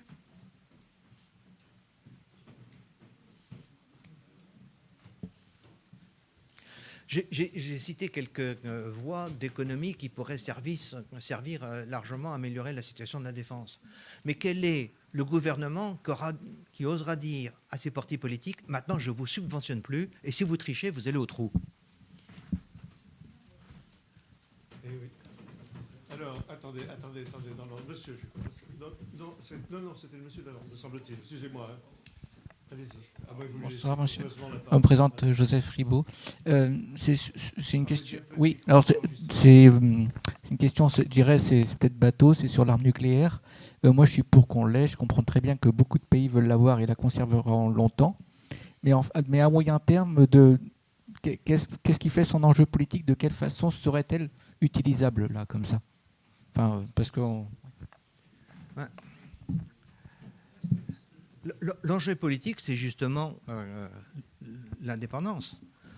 Est-ce que vous croyez que la Corée du Nord, pour ne parler que d'elle, aurait pu avoir l'attitude qu'elle a eue pendant des années si elle n'avait pas cette protection?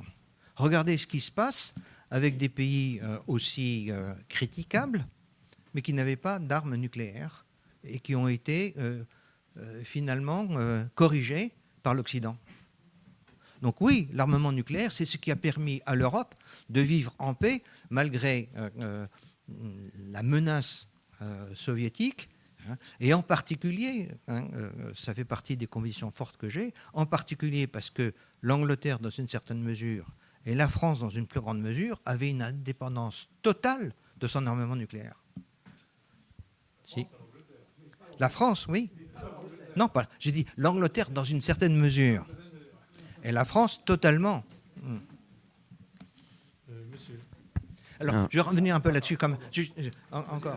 Quand on voit actuellement comment les Américains cherchent à mettre au pas la Chine, et ils ont raison d'essayer de le faire, parce que ce sont des gens qui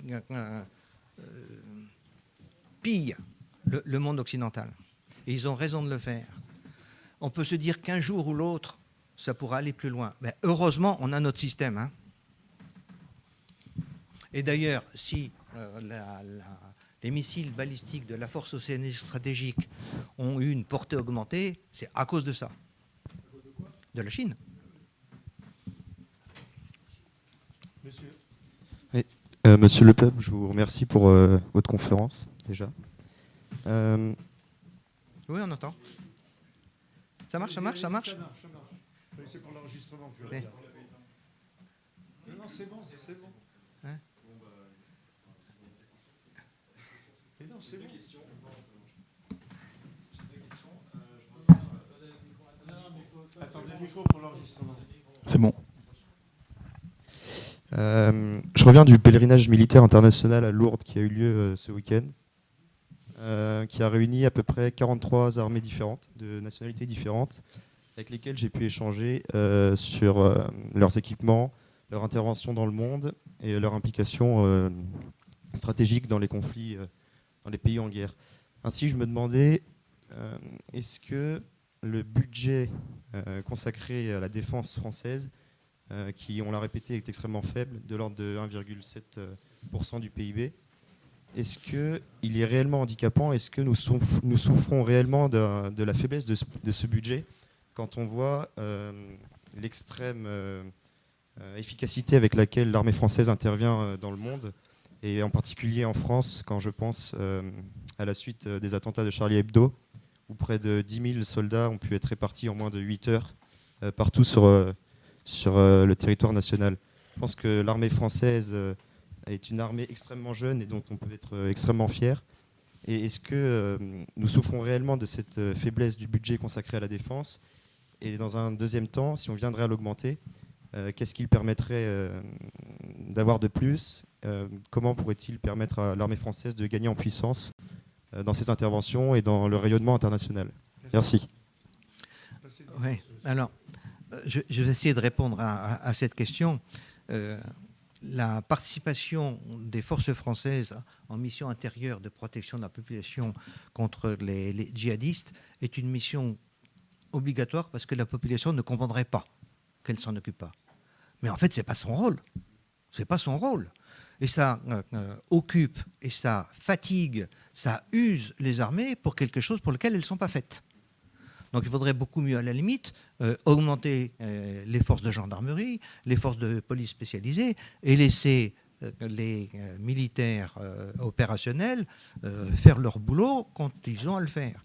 Actuellement, le gros problème, et c'est pour ça qu'il y a des énormes besoins à la fois pour les troupes, pour leur raisonnement et pour leurs armements, quand ils sont obligés de partir quelque part, il faut qu'ils fassent énormément de manœuvre pour essayer de trouver de quoi armer tout le matériel qui fonctionne bien, de quoi armer ceux qui partent en opération.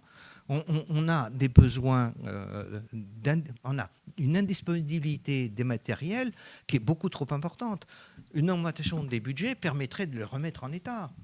Bien évidemment, on a des lacunes, on est obligé parfois de demander à nos amis américains de nous transporter parce qu'on n'a pas encore les capacités suffisantes, même si on a un A400M qui va répondre à bien des problèmes. Je pense notamment à l'intitulé de la conférence qui était « Quels armements pour quelles menaces ?» Moi, je vous verrais bien une porte sur quels équipements pour quelles menaces. Quand on voit que les militaires de l'armée de terre sont engagés en opération extérieure avec des gilets pare-balles qui datent des années 80 et qu'en face, nous avons des armes qui ont évolué considérablement, et dont les balles de Kalachnikov traversent les casques lourds et oui, mais oui. Gilets pare-balles, à ce moment-là, on peut se poser des questions sur le budget. Justement, oui, c'était le sens de la réponse qui a été faite. Le besoin de protection est énorme. Mais je vous citerai un autre scandale. J'ai assisté, il n'y a pas si longtemps que ça, à une remise de décoration aux Invalides. Et le patron des Invalides profite du fait qu'il y avait une assemblée plutôt bienveillante. Il a dit, est-ce que vous ne pourriez pas nous aider ? Parce que nous n'avons pas de prothèses suffisantes et de qualité pour nos blessés qui reviennent d'opération. Des sous, l'armée en a besoin, elle ne dit rien. Elle ne dit rien. Oui. Alors, tout d'abord, une remarque concernant l'affaire, le rapprochement Siemens-Alstom. Ce n'est pas une maladresse ou une incompétence des politiques. Non. C'est que c'est l'article 105 du TFUE qui interdit la construction de champions européens. C'est ce que j'ai dit. C'est ce que j'ai dit. C'était fondé sur une vision de l'économie qui n'avait plus rien à voir avec celle d'aujourd'hui. Mais oui. Alors, en fait, j'ai beaucoup aimé l'introduction que vous avez faite en disant la nécessité de la connaissance lucide de l'ennemi. Je n'ai pas encore trouvé dans votre exposé. Et à ce moment-là, on définit l'armement en fonction de l'ennemi qu'on a identifié. Alors, juste en deux mots, à mon sens, dans le contexte du mondialisme, notre grand ennemi, au niveau mondial, c'est la triade Royaume-Uni, États-Unis, Israël. Et ça amène deux scénarios. Un premier scénario, c'est que, on a parlé de djihadisme, on estime qu'il y a parmi les 10 millions de musulmans en France, 2 à 3 millions qui sont des sympathisants djihadistes.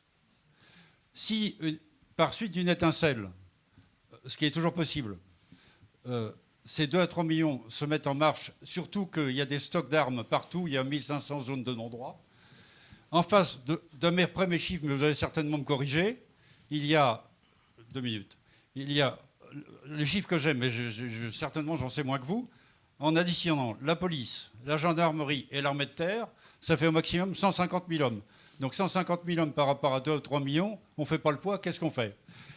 Et si maintenant, c'est à la mode, surtout avec les élections européennes, de parler de souverainisme et d'indépendance, si la France, par un changement de gouvernement, décidait fermement une politique d'indépendance, il y aurait immédiatement une intervention militaire par différentes voies américaines.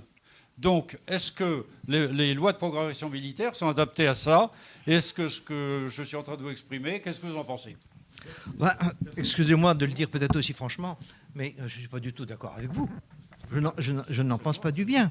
Je ne vois... Alors, les Américains sont en effet un pays avec lequel nous sommes en lutte, voire guerre économique.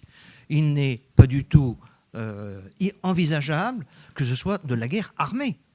Hein, pas du tout.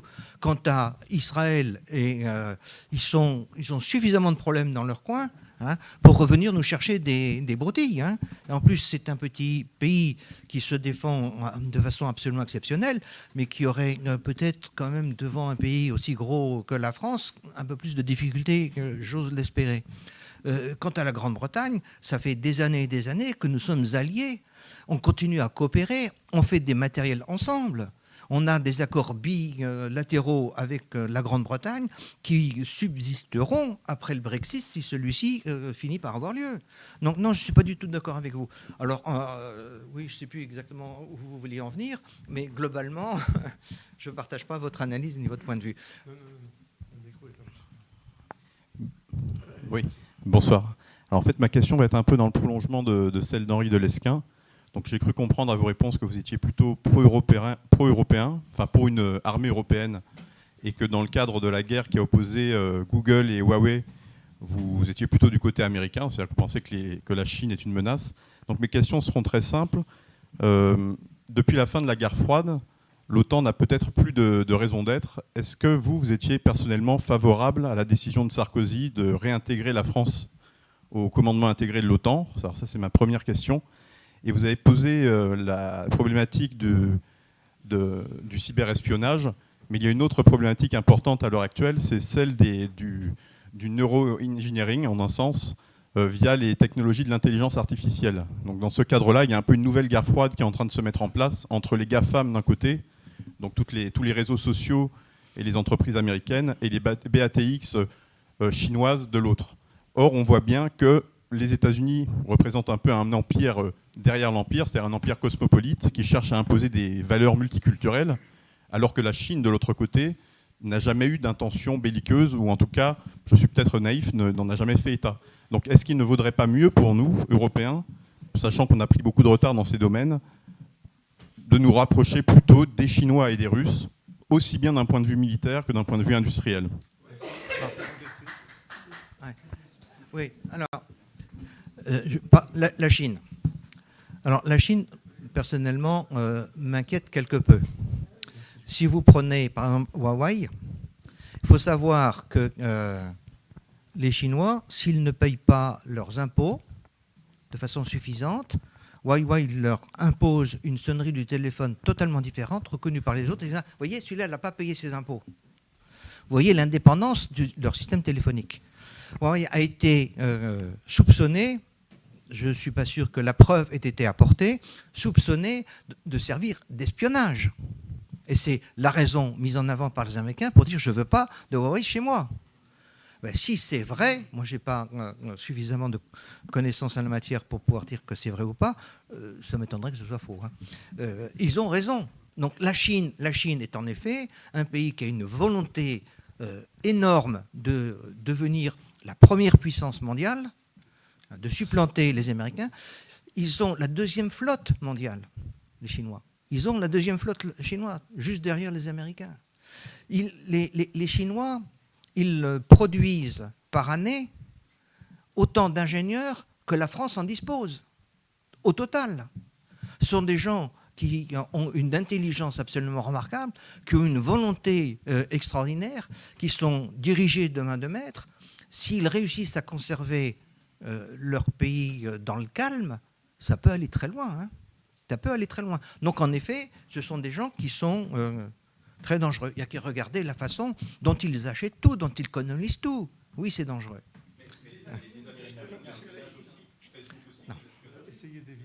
Alors, les Américains font de l'espionnage. Les grandes oreilles, on les connaît bien. C'est vrai, les Américains ont fait de l'espionnage. Mais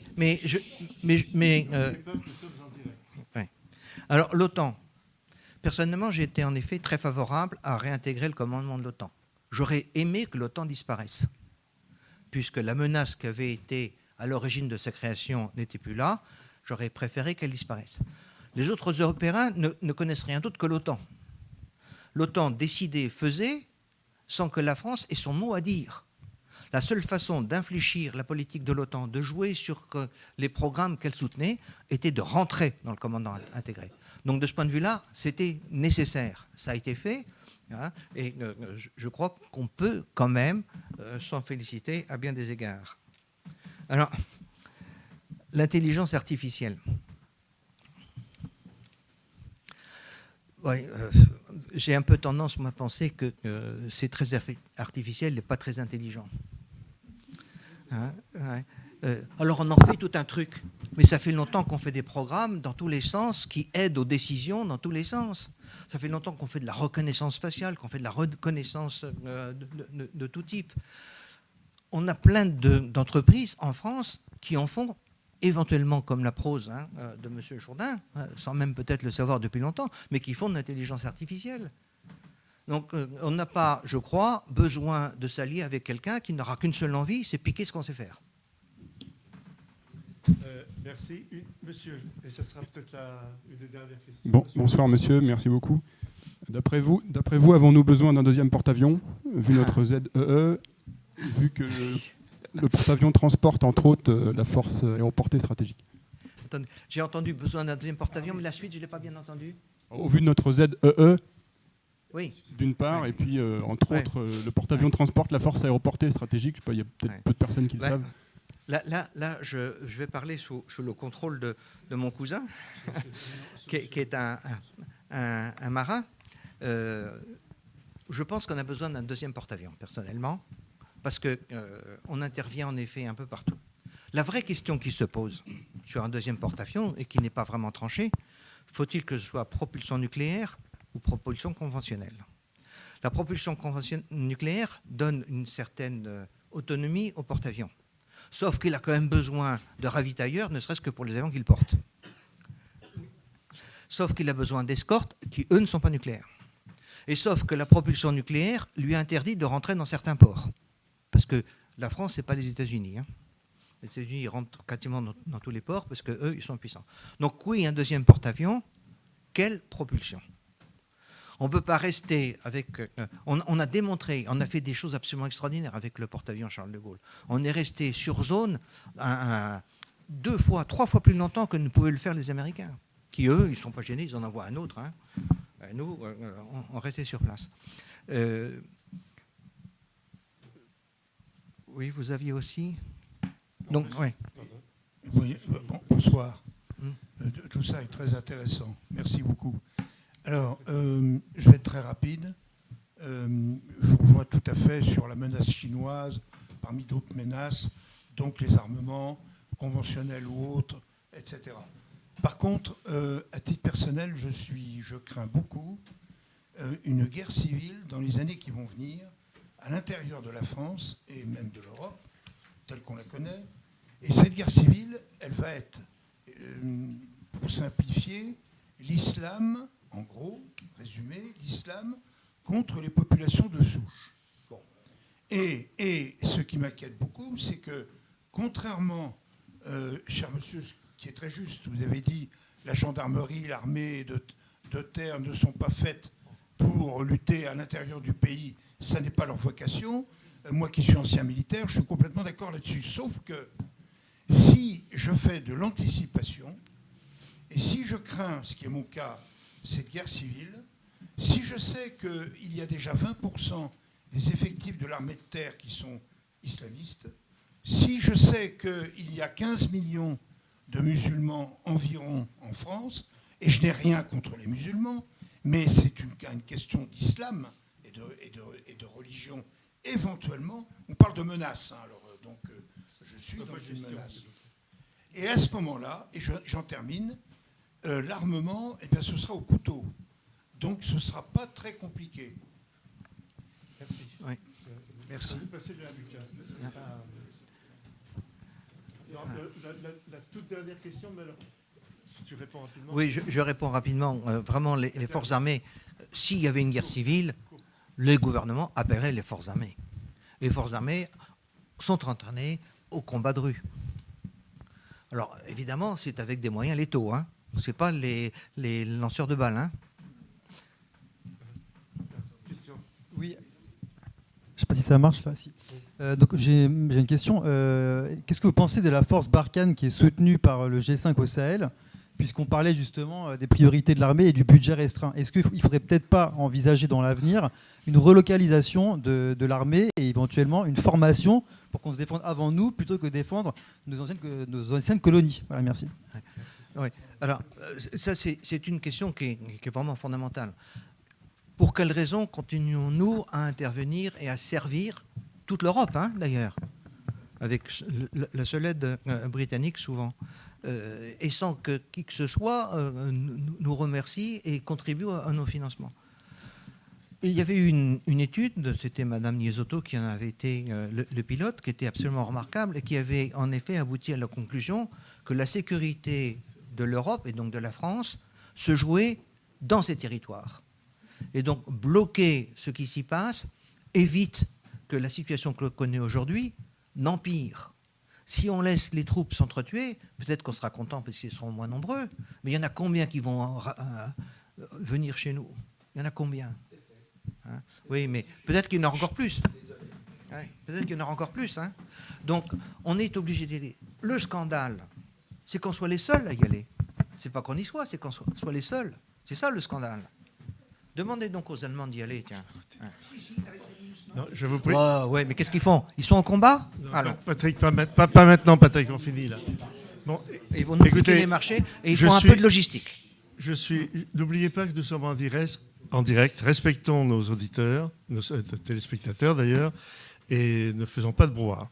Bon, je crois que nous avons leur avance. Nous avons maintenant à passer à la séance de dédicace. Je sais que Gérard Lepeuple est un homme passionnant, je le connais depuis suffisamment longtemps pour savoir qu'on pourrait l'écouter longtemps. Je voudrais d'ailleurs à ce sujet qu'on le remercie et qu'on le félicite pour son intervention brillante.